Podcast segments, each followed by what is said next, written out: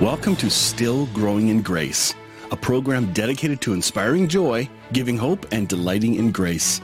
I'm Mike Zenker, and I'll be sharing with you a message of hope that will expand your understanding of God's love and amazing grace. God already deeply loves you, totally accepts you, and really, really likes you. Growing in Grace Ministries Canada and Hope Fellowship, your community church, invite you to enjoy today's program as we dig deeper into what it means to be still growing in grace. All right. Good morning, everyone. It's good to have with me today. It's uh, it's a lovely day ish.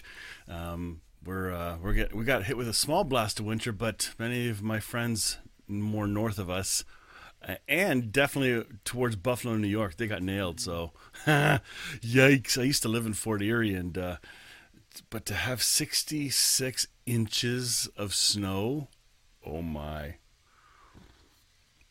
All right this morning, I'd like to continue in our conversation uh, about this journey of growing and unlearning. And last week, um, I started to talk about th- uh, my after re-listening to it.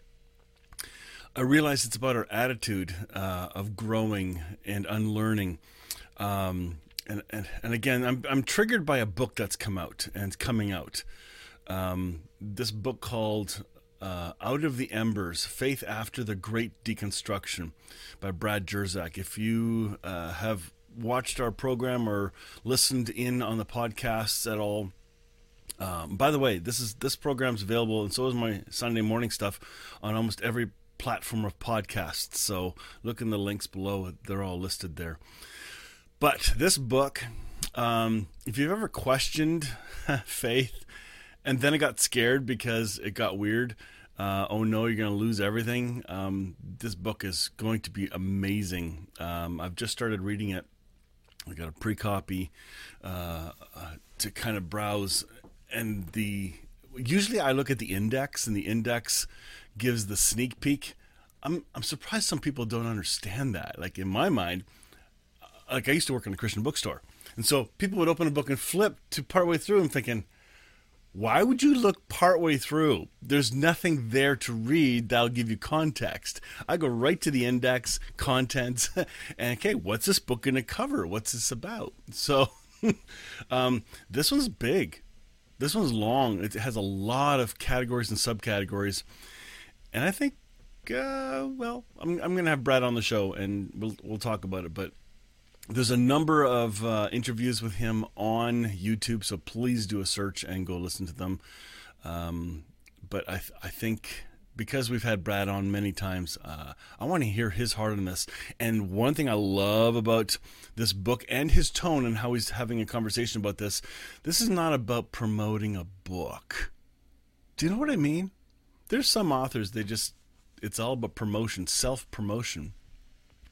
I don't get that sense from Brad, and he's not going to say no to people promoting his stuff, but I don't see him going crazy and and pushing it on people. I don't know. I that goes for anything. You got a new event coming up. It's fine to promote, but there's the subtle line of over promote and self promotion that um, uh, I don't know. I gotta have a hard time with that because I did it, and I didn't even know it. It's so embarrassing. But uh, anyway, uh, today's uh, today's we're going to continue the conversation because last time I talked about the tone, our our gentleness approach to uh, individuals that are growing as well, and we hear somebody uh, wrestling with a certain topic. What's our attitude going to be? Are we going to correct them immediately? Are we going to put them in their place or say no, that's terrible thinking? Or are we going to listen? And are we going to maybe empathize, empathize with them? Um, anyway, uh, there's there's a number of ways to look at this, and I want to kind of have a conversation with that today. I want to open up a document here that um, kind of got me going. Sandy, hey, are you back in the UK, Sandy? Um, she's watching from uh, visiting the states, I believe. And by the way, Sandy, did you get part of that snow? Because I think you weren't too far away from that. I don't know. Uh, anyway, that'll be good. So give me one moment here. Um, oh yeah, an, another rabbit trail because I do that. Another article that Brad wrote not too long ago, which I I'm really pondering and really like. It's called "Why I Don't Think I'll Claim to Be Christian." I like that, and and it may seem like at first glance, depending on your religious lens, oh no, you're denying the faith. No, no, no. Read the article. Read the article. Look it up. Why I don't think I'll claim to be Christian. And basically, it gets into um, um, um, let's not call ourselves that. Let's not claim I claim this, I claim that. It, it's the article points into this question of well, ask people around me. Let my actions and behavior reveal whether I'm a Christian or not. If I I don't have to claim it, I want to be able to live it. And I thought that was really really really good. So honestly, it's it's worth a conversation. All right. Where we go. So on this past Sunday, um, if if if you like good encouragement, this past Sunday was pretty good. Oh, you're there for Thanksgiving. Cool. Thanks, Sandy. Um, this past Sunday's message uh, at Hope Fellowship was, I think, pretty cool. Last Sunday was really good too. Uh, it's a it's a four part series, but the last two dealt with a topic that I have been passionate about my whole life, and that is, who am I in Christ? How does God see me? Because most of us get our concept of who God is wrong or incomplete. Um, and we definitely get our concept of who we think we are and how God sees us. We usually get that wrong or really incomplete. And so I, I thought, let's go to the manufacturer's uh, report and see what the manufacturer says about us. And as I was going through the list of how God sees us, it blew my mind it reminded me that, hang on, our culture is built on self-loathing and you know put yourself down you're not good enough. Uh, and then there's parts of our culture that are uh, only about just the good the good the good the good and they're almost joy boys that are unrealistic in their approach. And it's almost like okay you're you're trying to make your you're speaking so positive about yourself for the sake of positivity which has value, but when you overrun the base, it becomes la la la la la. I'm perfect. I'm wonderful. I'm, and and you don't. Your humility goes away because our human behaviors and actions and responses are not perfect because we're still growing and maturing. Our concept of our theology of who God is is constantly growing and changing, and I, I think that's a really cool uh, concept to consider. So uh, let's let's get into this. There there's some pretty big topics, and um, we're gonna have Bill and uh, Richard Murray, Bill Thrasher and Richard Murray back soon, and we're gonna talk about some of those those I think the f- big pitfalls of the church. And if I can find their conversation, they don't know I'm talking about this right now, haha, because they don't tune into the program live. Um, here we go. The biggest blind spots in evangelical Christianity and I think we're going to kind of cover that. And I, they wrote a number down, but I'm thinking I'm not going to say a number because I think the list is huge. And that's what kind of motivated me to this conversation today. Um, to realize that, hang on, whoop. Uh oh, what's going on? What is going on here? It looks like my uh, live stream's having a hard time, and that's not good. So I'm hoping we're okay. Um, hmm. Give me one second. I hope it's okay. No, it seems fine. Okay, good. Phew. Must have been one of my programs. Um, so here, here's some of the stuff that kind of affects our our thinking of who God is. Number one, what we've been told. So where you where you heard about God or higher power as some circles use that term. And don't be afraid of terms that um, sound different than your religious upbringing because you can get offended so fast. The fact that you're offended tells you something about how narrow the faith is that you you've been told about. All right? When your religion only points to loving certain people, and clearly you're one of those, then your religion or faith uh, is incomplete. and has much growing to do, much more maturing to do. Um, you also need to look at your life circumstances, your personal lens. Like I, I grew up in a, um, a very religious family, German Baptist of all things, um, which I'm now thankful for for my path, but it also gave me a very narrow perspective on um, who God is supposed to be, and He only picks His favorites. Everyone else is out. We're in. But then I realized a lot of churches do that. We've got the gospel. We've got the good news. We're the real church. It's like, wow, the arrogance of it. And I mean it. It is brutal arrogance. If your church is saying that we're the only right one, then run. Just just run or at least begin to question everything, which is what this program's about. Questioning, growing, uh, not being satisfied with all this. I I um even though in my journey there's been a pendulum swing of um, I used to believe this and now I believe this. Um, I was suggested uh, by someone that I care about, don't say it like that anymore because it seems like you can't make up your mind. But that's not what's going on. I'm moving on from childish things. I'm moving on from uh, incomplete knowledge. Why do you think we have grades in our schools? Because you move on from foundations to the next level of foundations and so on and so on. If you don't complete those foundations, you got to repeat it, which I did. I repeated grade two. It was terrible. Awful years. Um, but you had to get those foundations. And I have a hunch that in the church world, many of us were pushed through without even doing a test. We were told what to believe and we're never allowed to question it or wrestle with it, to contemplate, to think through. Um, uh, when I have conversations now with people about who I think God is or who they think God is, my role is more to listen now and have a conversation instead of be the answer person. And yeah, I've been a pastor for 32 years. I've been set up to be an answer person. I got to have all the answers for everybody in the church. No, I don't. Not anymore. It was never true to begin with. My job is to point people to, um, first of all, recognize there is a higher power. I believe his name's Jesus. um, and Jesus is not as scary as we've been told. So it's got to be good news or it's not good news at all. Uh, that's that's how I've been seeing it. There's a, a text from First John uh, I, I want to read to you that has probably helped me the most in keeping my feet grounded, but also um, wisdom for all of us in uh, how do I know I'm growing?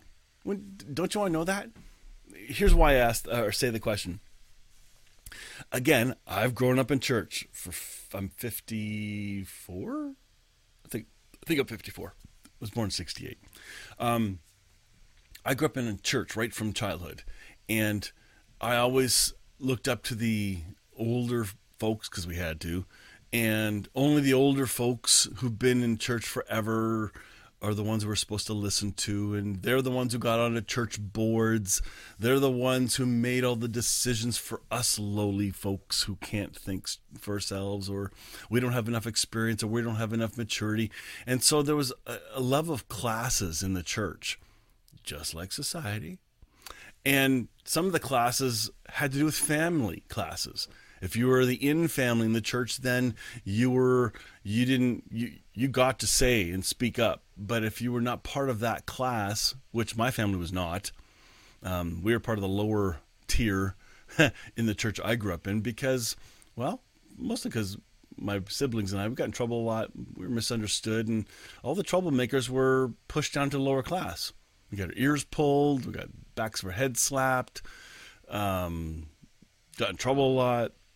But the in crowd, the upper tier, their family connections let them get away with whatever they wanted to do. But that also went for church decisions. And I know many, many people have been hurt, especially in the group that I was in. But the more I talk to people, the more I've learned over the last 32 years of being a pastor, my situation is not unique my church background is not a new or isolated thing. It's a common one in our Western world. I thought that it would be the Baptist thing, but it's not. Pentecostal church I went to, same legalism. Uh, you name it. And almost every single church in North America would have a small sliver of this, if not a huge one. Um, but I have bumped into people that they didn't hear legalism growing up. And what surprises me, oh my goodness, it would it, it's those churches that I would have called liberal growing up. Oh, don't go there, they're too liberal. And now I'm realizing, dang, they had it more right than we did. They had less rules, they were more loving. They weren't told God was angry but that was my message. So again, if you're connecting with me, it's it's likely because you had that background or you've been around people that have that background. Um, but there are people who have not had that, and they've had good messaging. It's like, wow, what's that like? Because I got a lot of trauma I'm dealing with. Church trauma. Oh boy. Uh, David Hayward, he he has some amazing cartoons on on church trauma and church judging and stuff. A lot of it's poking fun, but it's it's actually under the surface. On the second look, you go, "That's really real," um, but it starts off as humor. Um, powerful message. So this this journey of growing. Um, First John 2, 12 to 14. It says, I'm writing to you who are God's children because your sins have been forgiven through Jesus Christ. I'm writing to you who are mature in the faith because you know Christ who existed from the beginning. And I'm writing to you who are young in the faith because you have won your battle with the evil one. Wow, let's pause there for a moment. This idea of I'm writing to you who are God's children. That's pretty cool. But he does he repeats speaking to the three groups. And I'll continue because I have to join them together in just a moment. It says, I have written to you who are God's children because you know the Father. And I've written to you who are mature in the faith because you know Christ who existed from the beginning. I've written to you who are young in the faith because you are strong. God's word lives in your hearts and you've won your battle with the evil one. So why why is this one so important? Because hey, good morning, Kay. Um, why is this so important? Because the beginning of this this child level, and the, and again, the reason I told you about those tiers in the church, uh, T I E R S, um, is because many of those who are, were in leadership or older or been in church forever or Sunday school teachers their entire life or been on the church board for 30 years, 40 years, they think they've risen to the level of maturity when we take a look at a text like this and we realize, wait a minute, God's children, if you don't understand this first level of maturity, then you could be thinking you're a mature Christian or believer, and really you're still a child. And here's the giveaway I'm writing to you who are God's children. It's talking about children needing to know who their parents are. Okay, this is about identity. Uh, and then it repeats later I've written to you who are God's children because you know the Father. Do you know your lineage? Do you know where you come from? Um, I know people that are adopted that have had a very interesting hunger to know their roots, their heritage. Um, but this particular one here, I'm writing to you, God's children. There's something going on here that, well, honestly, if you think you're mature and you haven't got this concept of knowing who you are in Christ and all that God sees and says about you, you're still a child. This this is the child level, and it's important. Sometimes we think it's too childish when really it's the foundations. Uh, I I believe I am a child of God. I, I I understand the child level. I'm there still at some places. I really am.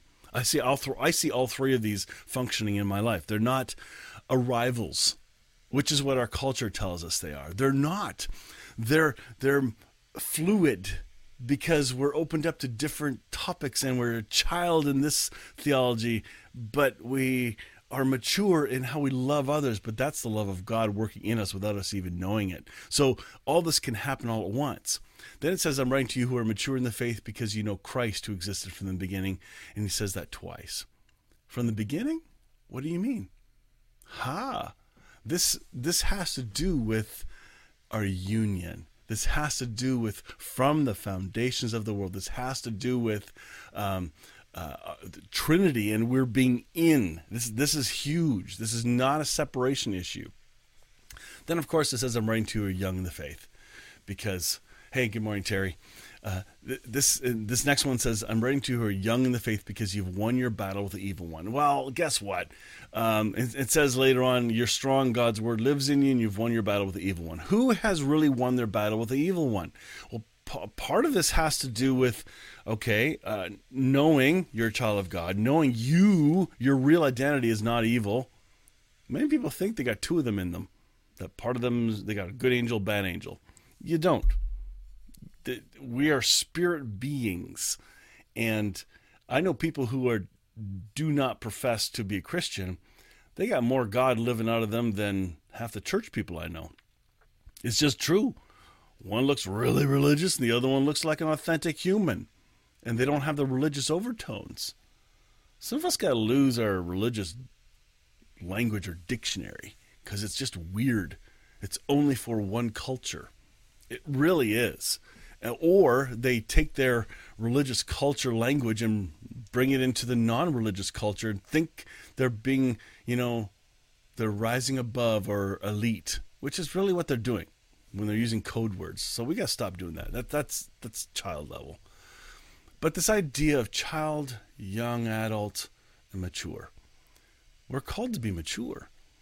And i have a hunch the greatest um, evidence of mature is the amount of judgment that comes out of a person. So, less judgment, and how much love comes out of them. Just others centered agape. Agape is the, the Greek word for love that deals with only centered on others, never self seeking. Um, that definition comes um, is best described in uh, uh, hey, Gerardo, holy smokes, buddy.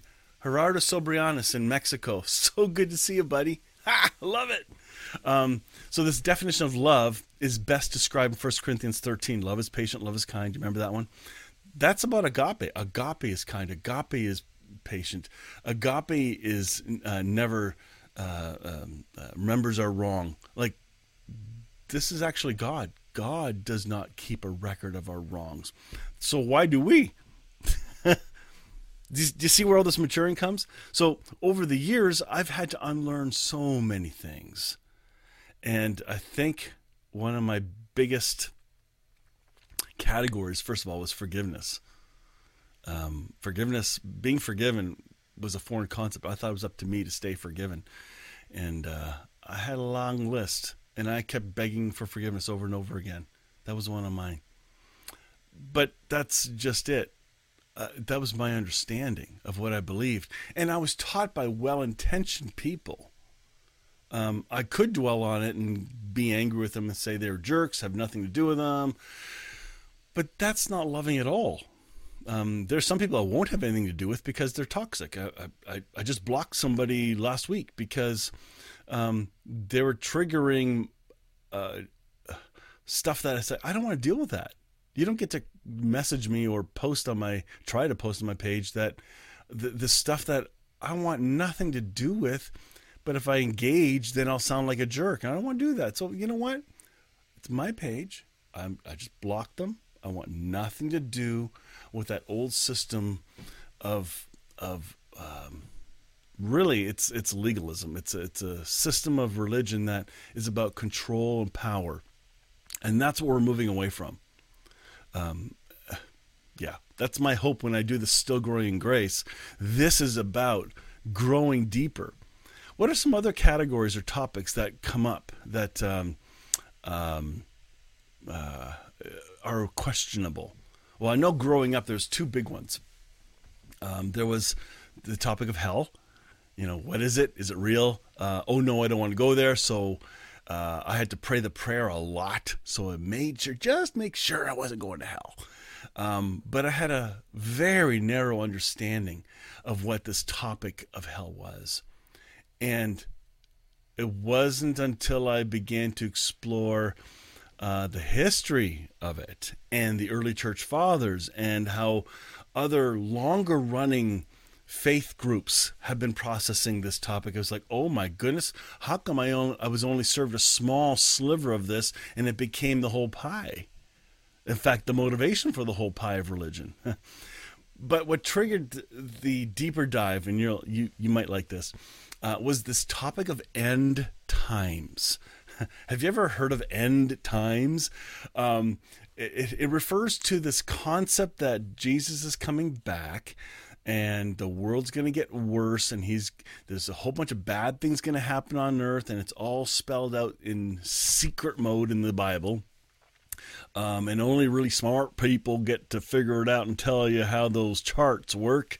And uh, i just believed it because i didn't question it. But it, it, it when i found out about i'd say 10 years ago it was about 10 years ago that it woke up.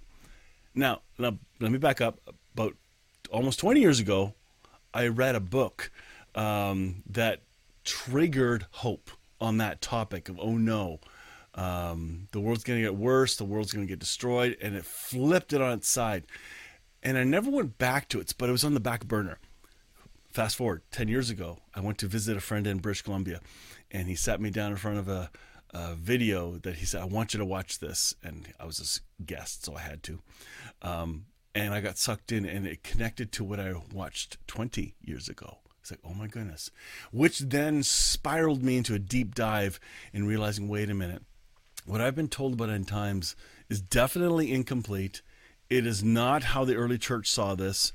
Um, and the Western church is really, really pushing the envelope here. Uh, it's it's on the conspiracy theory line. It, it really borders on that. And by the way, I have a hunch. I shouldn't say this. Okay, I won't. Um, um, anyway, that thinking comes from that. And so uh, when I undid the unlearning of end times. Uh, by the way, I taught this in 2013, so you can go on to my YouTube channel and look up a more hope-filled perspective on end times. There's some really good messages there uh, that was very raw and real. Um, but I don't think it means what we think it means at all. Which then led me to realize, wait a minute, hell, is another topic I get to undo. Then the church has this topic called penal substitution atonement theory. It, it's it has to do with the reasons why Jesus came to die, and there are many different categories. Like these are things I've had to unlearn. These are topics that I had to question. I'm still wrestling through it. Not wrestling so much, but I'm on a trajectory now that it's dragging me into a more hope-filled lens. And I don't ever want to stop. To me, I'm getting dragged. I'm not pursuing it. And it's, it's been fun uh, who I've been bumping into, different teachers, leaders, uh, individuals, people who are not teachers, and just hearing their stories. Oh my goodness, God told you that, or uh, the Holy Spirit or Trinity revealed this to you, or the Spirit in you revealed a really cool truth that I've been pondering too. What told you too? That's pretty cool. God's character man, God's been getting a bad rap over the years that God's angry and he's really ticked off and you better smarten up and you better go to church, you better you better give and you better blah blah blah. And all these these fear tactics. take away the word fear? Not even the word, but take away the concept out of those arguments and there's very few arguments left. Suddenly God does become love. Folks, if I were to sum this up today, I'd say pursue an understanding of God's love. That God is love. Just pursue that. If you don't know where to start, look for it. You're going to find in non religious writings, you're going to find in some religious writings, um, but it's there. And when you begin to look for it, oh my goodness, whatever you look for, you will find. Funny how that works. I'm looking for a more hope filled lens. And if it doesn't give me hope, I dismiss it because I believe God's big enough to get my attention and guide me and direct me. Even if I flip flop into something kind of weird for a few minutes, it's fine. God's got me. I don't have to worry about being led astray as some religious folks will do because that's a threat again. Oh, be careful that person. Don't listen to that one. By the way, when people are saying, yeah, Kay Fairchild says knowing Father is love changes everything. And that's exactly it. That's what I've been saying the last number of weeks here at Hope Fellowship on Sunday mornings. This is about God is love. Everything, because if it don't look like love, it ain't love. And if it don't like look like love, it ain't God. Period. And if a person comes at you and they don't look like the love of God, they ain't coming from the love of God. They're coming from an ego. That's it. Easy. It's not rocket science anymore. oh, but they mean well. Well, that's nice. It's got to be loving. And unfortunately, we can have bad days. that's why relationships matter. So that your demeanor of how you live, how it's displayed, the consistency of it matters. I, I know as a when your job is talking, you get in trouble for what you say. It's just it happens. But my my hope is that those who listen and have listened to what I've taught for the last 32 years. There's a consistency there. That's my hope. And if I go off of consistency, then forgive me and be kind and gentle to me. Don't publicly humiliate me. That's not going to go over well for my soul. I, I'm a tender person. I really am. Very sensitive. Much more sensitive than you think. By the way, the idea of genders being more sensitive than others, nah, not a, not a chance. We are all equally hypersensitive. All of us. anyway, I'm going to wrap this up because uh, it's time and uh, I look forward to more conversations and diving deeper into some of these things that need to be questioned. If you have a topic that is dear to you that you really are trying to figure out, um, send me a message on Facebook um, or email me. The emails are below. Um, and we'll see if we can get to some of them. Or I may have covered them already. So if you look down to the YouTube links of Still Growing Grace, there's 151 different videos of some incredible conversations. There's some other teachers who are far better at some of these conversations. I'm only bringing a lens, a Canadian lens, on some of these topics. And by the way, my lens is also more pastoral because I want people to gently see and hear. There are ministries where the people are not pastors, so to speak, as in pastoring a church, um, and they get to just shoot from the hip and say whatever they want. But when you have people in front of you processing things, there's a different sense of gentleness. You're you're seeing the eyes of people. You want them to get it. When you sense they're not quite getting it, you continue on a little slower. Okay, Fairchild's watching right now, but she speaks to a group of people too, and it's different having people in front of you than just a video screen recording. It really is. And so, in fact, I had one person say, "So why why meet?" together? Why get together? Why can't we just watch online? And um, there's something I can't explain. And yes, I, have gotten comfortable with not gathering. Lo- when we had to go back to in person, I was kind of sad. Go, oh man, I like this sitting at the computer and chatting. It's so much easier. And that's just it. It is easier. But we are created, hardwired as relational beings. Some are not as relational, some are more relational. Fine, I, I'm not getting into all that. But there's something about the presence of others because Christ in them will minister to Christ in you and vice versa.